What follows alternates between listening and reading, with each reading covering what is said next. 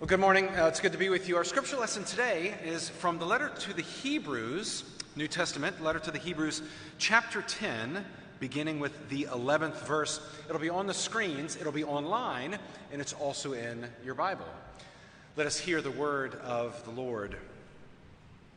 And every priest stands day after day at his service, offering again and again the same sacrifices that can never take away sins.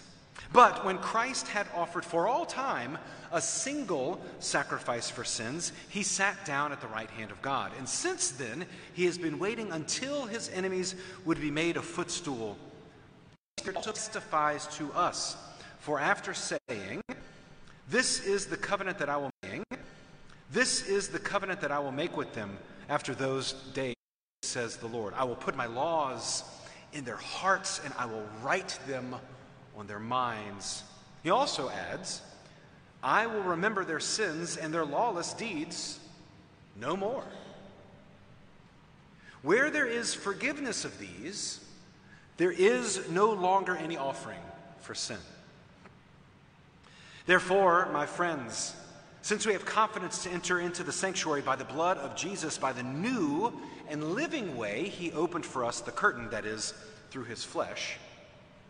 And since we have a great priest over the house of God, let us approach with a true heart and full assurance of faith, with our hearts sprinkled clean from an evil conscience and our bodies washed with pure water. Let us hold fast to the confession of our hope without wavering.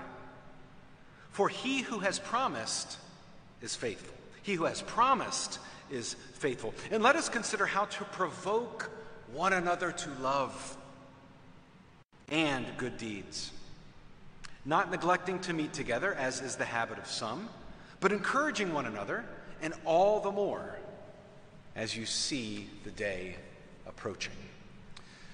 This is the word of God for the people of God. Thanks be to God. I will admit that I have a bit of an unhealthy relationship with Spotify. Uh, I probably have a couple of hundred, probably have a couple of hundred playlists for any occasion, day of the week. Like now, if you're listening to a 2:30 playlist, Christmas play. Now, if you're listening to Christmas music already, I'm not mad at you. Maybe a little bit disappointed at your lack of patience. Because there's so much Thanksgiving music. There's such great Thanksgiving. We have the Raw Thanksgiving playlist that we listen to on Spotify. I will put it on Facebook. You're welcome. So all of you will have access to it. Uh, and the minute the Halloween candy is put away, we start the Raw Thanksgiving playlist. There's one song in particular we're going to talk about today. It's by Sara Watkins, maybe a relation, who knows. Uh, Sara Watkins, who is one of the uh, artists in the band Nickel Creek. And it's a song called Take Up Your Spade.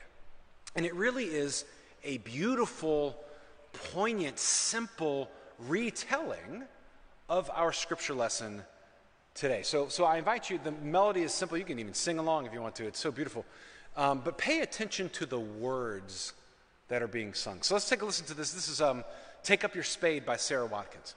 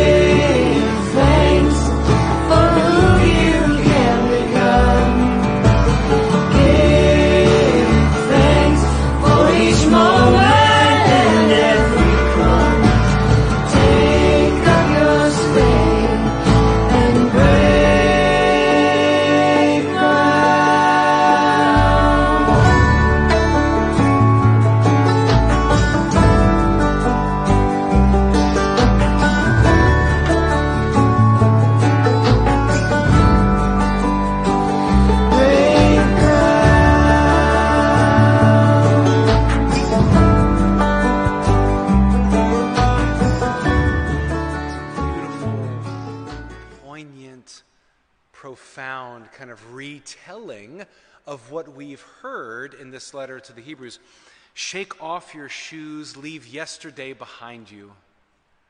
Shake off your shoes, but forget not where you've been.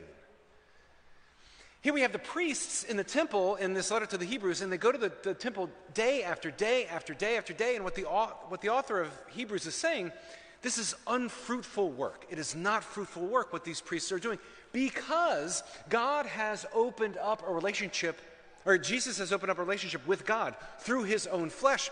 So these temple priests offering these offerings for sin is fruitless. Now, he doesn't say going to the temple is fruitless. Because being in the presence of God is never a bad thing. It's not going to the temple, rather, it is why they go to the temple, which is now fruitless because of the work of Jesus. Shake off your shoes, leave yesterday behind you. In Jesus, there is this new way of relating to God, and it talks about this in the text this new way of opening up a relationship with God. But forget not where you've been. That doesn't mean we never go back to the temple. That doesn't mean we never go into the presence of God. Leave yesterday behind you, but forget not where you've been. The staff and I have been talking about this, and if you've been in leadership or if you're currently in leadership, you would have heard me say this. But there are three distinct COVID marathons that we are running. The first COVID marathon was, oh my God, everything is shutting down. We have to figure out and we have to pivot and we have to improvise. We have to pivot and improvise in a liminal space. If I ever hear that phrase again, it will be too soon. Pivoting and improvising in a liminal space. But that marathon is done. That marathon has been run. We've passed that. We've completed that race. We are something like 10, 12 miles into this second COVID marathon. And what the second COVID marathon is who are our people? Who uh, is connected with Asbury? Who is not connected with Asbury? Seeing people face to face, not seeing people face to face. To whom are we offering this ministry? This is that second COVID marathon that we're wrestling with and, and struggling with. Leave yesterday behind you. In other words, we cannot capture what has happened previously. Because this leads us into the third COVID marathon. That third COVID marathon is so, what is it that won't be continuing after it's all said and done? What's not going to make it? What is going to make it? What will our community of faith look like at the end of it all? Because, yes, we do. We need to leave yesterday behind, but do not forget where we have been. The tension of that memory, right? Because I've heard a lot of folks like, we can't wait to get back to. And there may be some things that we get back to, but most will be looking forward to in our community of faith. Shake off your shoes, leave yesterday behind you, but forget not where you've been. Because there's a shift happening, right? And we see this in Jesus. Jesus shifted the way that we commune with God, and the Pharisees were not happy about it. Right now, now, it's a little too simple to just have the disciples be the good guys and the Pharisees be the bad guys, right? That's a little too simple. If you're in disciple Bible study, you, have you've, you've heard this. You've heard me talk about this, that there's more than one strain of thought in Scripture. There's something called Deut- Deuteromistic history. And the Deuteronomists, yeah, right? I, I, it took me forever to even say that. Deuteromistic history. What that means is, in the Deuteromistic history in the Old Testament, if you did good stuff, then you were rewarded. If you followed God's law, you were rewarded. If you didn't follow God's law, you were not rewarded, right? Now, and I say that there's different strains, there's different tensions in that. Uh, if you say there's no tension in the Bible, that means you haven't read it. There are tensions in different stories and different traditions that are in there. For example, Ecclesiastes, if you read Ecclesiastes, you'll read that the wicked prosper all the time, right? If you read the Psalms, you'll, you'll understand in Proverbs, you'll understand that rain falls on the just and the unjust. God's grace is available to both. But to the Deuteronomist, you follow God's law, you will be rewarded. If you don't follow God's law, you won't be rewarded. And this is where the Pharisees are coming from. Now, keep in mind, there was an exile, right? Babylon took Judea into exile, And, when they, and, and, and the idea, the theology behind that is they were not following God's law, therefore, God sent them into exile. So, when they come back from exile, the Pharisees said, You know what we need to do? We need to follow God's law. We need to dot every I, we need to cross every T, which is why when Jesus comes on the scene, the Pharisees are quite upset. Because Jesus heals on the Sabbath and picks grain on the Sabbath and does not follow purity codes of the Pharisees. And the Pharisees, again, I'm going to throw them a bone because they're saying, Jesus, what are you doing?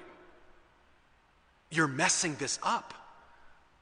They even say that, that Jesus is blasphemous and Jesus can't be of God because he is healing on the. We're not supposed to be doing any work, Jesus. And the Pharisees do not understand this. Leave yesterday behind you, but forget not where you've been. Jesus came not to throw away the law, but to fulfill it and bring it to completion. And then that, that last line of the first stanza there, it's actually the second stanza forgive and be forgiven. Take up your spade and break ground. Forgive and be forgiven. What great work that is for the person of faith. For example, there's a story in the Gospel of Luke. Uh, it's Luke chapter 5, I think. Let me look. Yes, Luke chapter 5. And Jesus is in a house and it's full of people and four friends. If you remember the story, four friends, one of their friends uh, can't walk and is, and is lame. And so four of them bring their friend to see Jesus, but they can't get through. So what do they do? They go up on top of the roof and they cut a hole in the roof and they lower their friend down. And Jesus says, Scripture says, because of their faith, because of their faith, the friend's faith, not the man on the mat, because of his friend's faith. Friends, at some point in your life, one of your friends will not be able to pray. They will be in a place where they need to be comforted and consoled. And Jesus said, because of his friend's faith, your sins are forgiven. What power we have as a community of faith to pray for one another. Because of the friend's faith, Jesus said, Your sins are forgiven.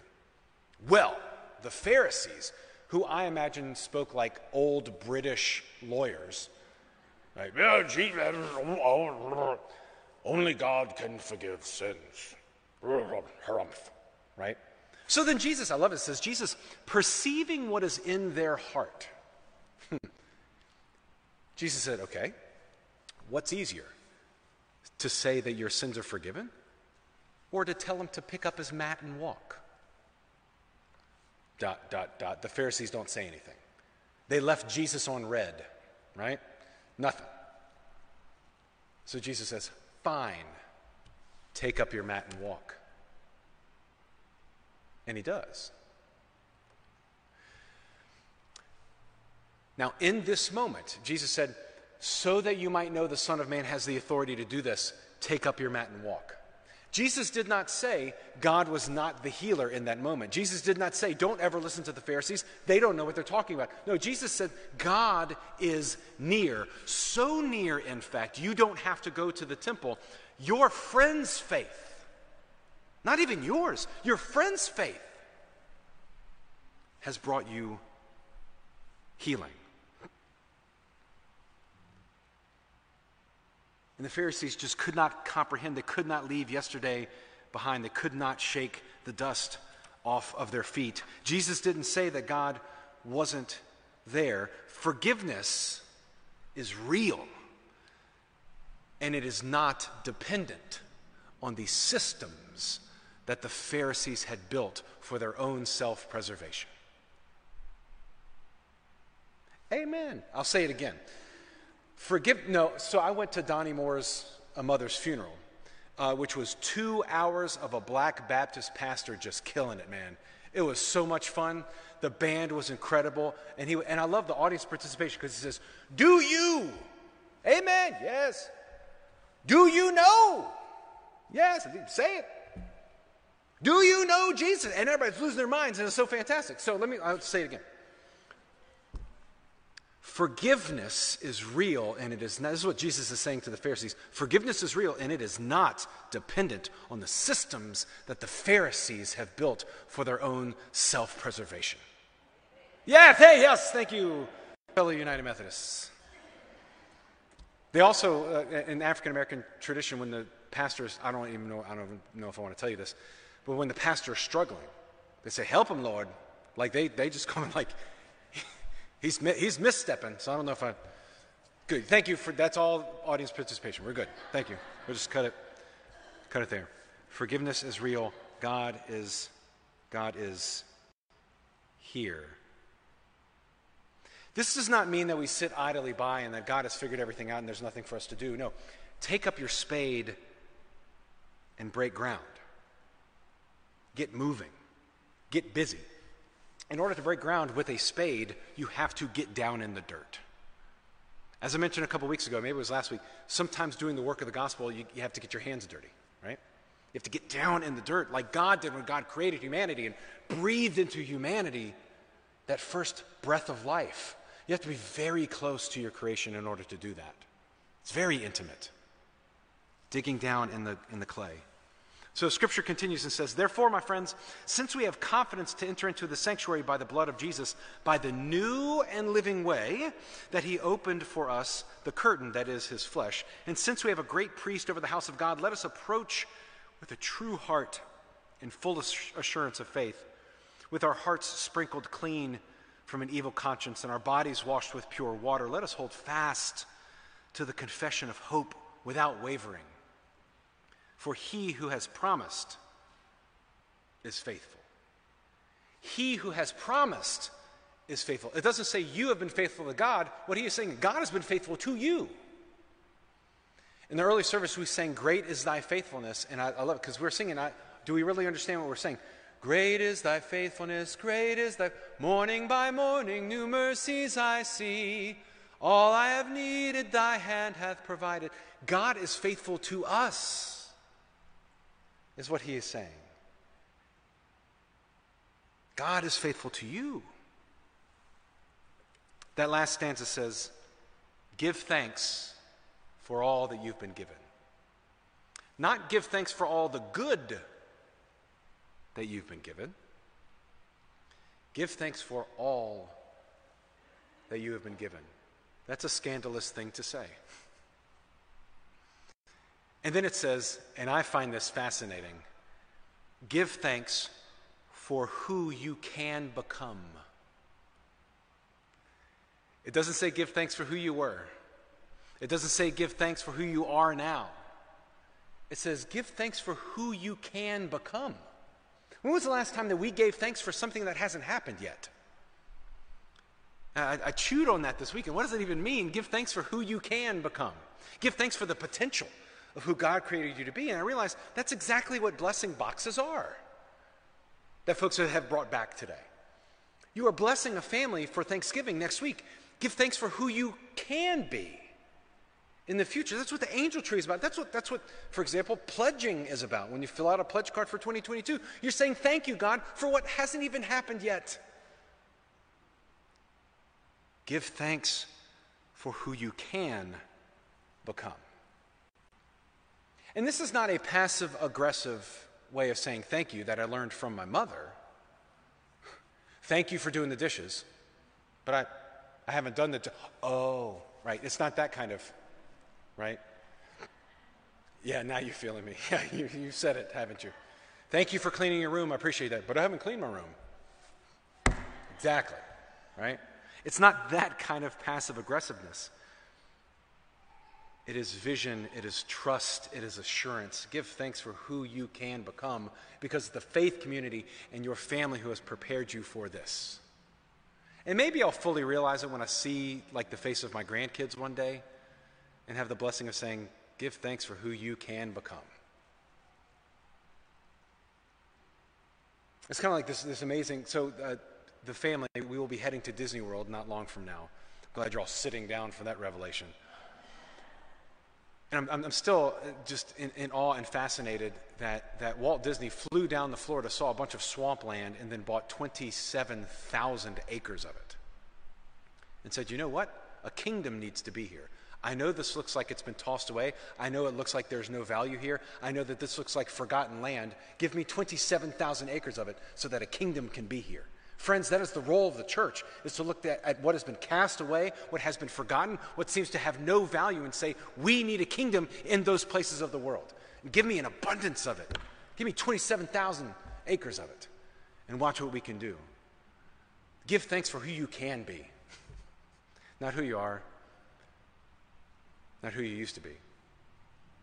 Give thanks for who you can become. Ah, it's so good. And then scripture says, let us consider how to provoke one another to love. Consider how to provoke one another to love. I was telling John Juno earlier this morning, he was at the 830 service. John Juno is our, our chair of trustees uh, for the next six weeks of his tenure, of his two year, two year long tenure. And look, you, you should pray over all of our leaders. But John has seen a lot in the last two years as chair of trustees. Amen. At our church, there's just a lot going on. So give him a high five next time you see him. Uh, and Tom, too. The Silver Eagles, man, they're, they're um, I know we had Silver Eagle Appreciation Month for September. Every month should be Silver Eagle Appreciation. I mean, it's just they're, they're rebuilding Katie's place, and it looks beautiful and fantastic. And they've, they've taken that on. So, so give them a high five next time you see them. Or, I don't know, a check.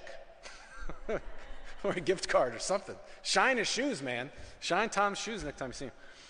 Um, uh, but I was telling John earlier, you know, on our wall it says bringing hope, building faith, and reaching out with love. And I think reaching out in love is fine, but what if, what if we change that to say provoking one another in love?